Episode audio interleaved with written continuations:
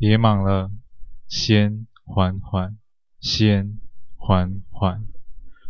嗨，我是 Alex，今天为大家带来的是上菜喽，李莹莹第三集。爸爸答应了我之后，赶紧带我进店里。他冒着雨跑去附近卖衣服的店家，帮我买了一套运动服让我换上。他还特地拉下铁门，延后营业的时间。换好衣服后，爸爸顾不得店里的生意，让我坐在椅子上，帮我吹干头发。爸爸吹头发的手势很温柔，想必他以前也常常帮妈妈吹头发。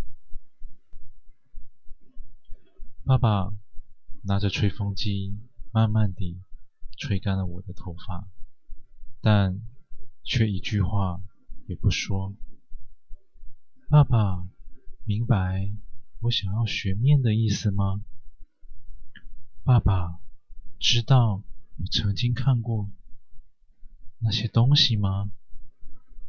我不认为爸爸是个罪犯，相反的，我觉得。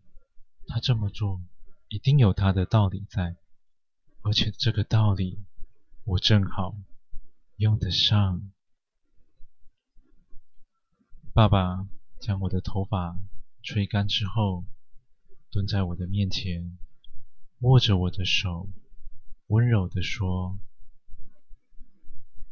莹莹，你是爸爸的宝贝，爸爸知道你可能……”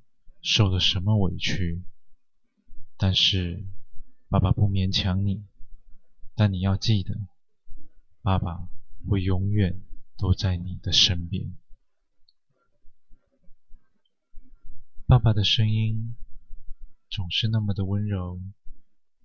我望着大骨汤的桶子，问着他：“爸爸，我能请同学？”来吃面吗？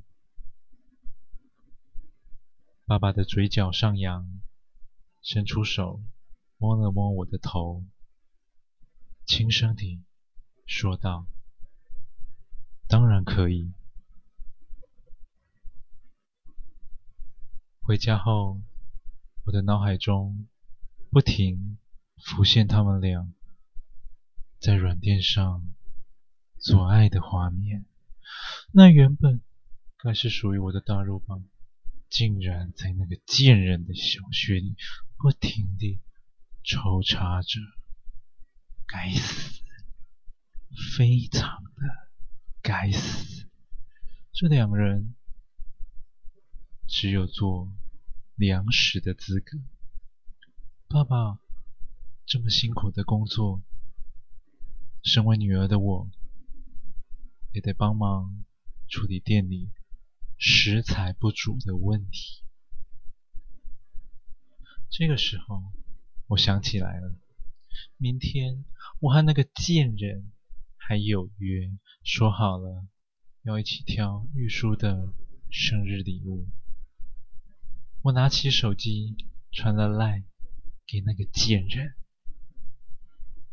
雨倩，明天我陪玉书去图书馆。你先到我爸爸的面店里来坐坐，他说会请你吃面。不一会儿，他回讯息了。好啊，那我在面馆里等你哦，爱你，宝贝。真是一个虚伪的贱人，想用完玉书的肉棒，还有脸叫我宝贝。真是令人恶心呢、啊。不过，用它熬煮出来的汤头，应该也是十分的鲜甜啊。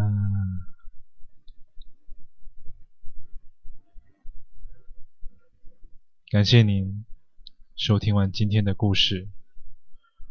倘若您也喜欢，请不要吝啬你的分享，动动手指头，让更多的人。能够听见缓缓。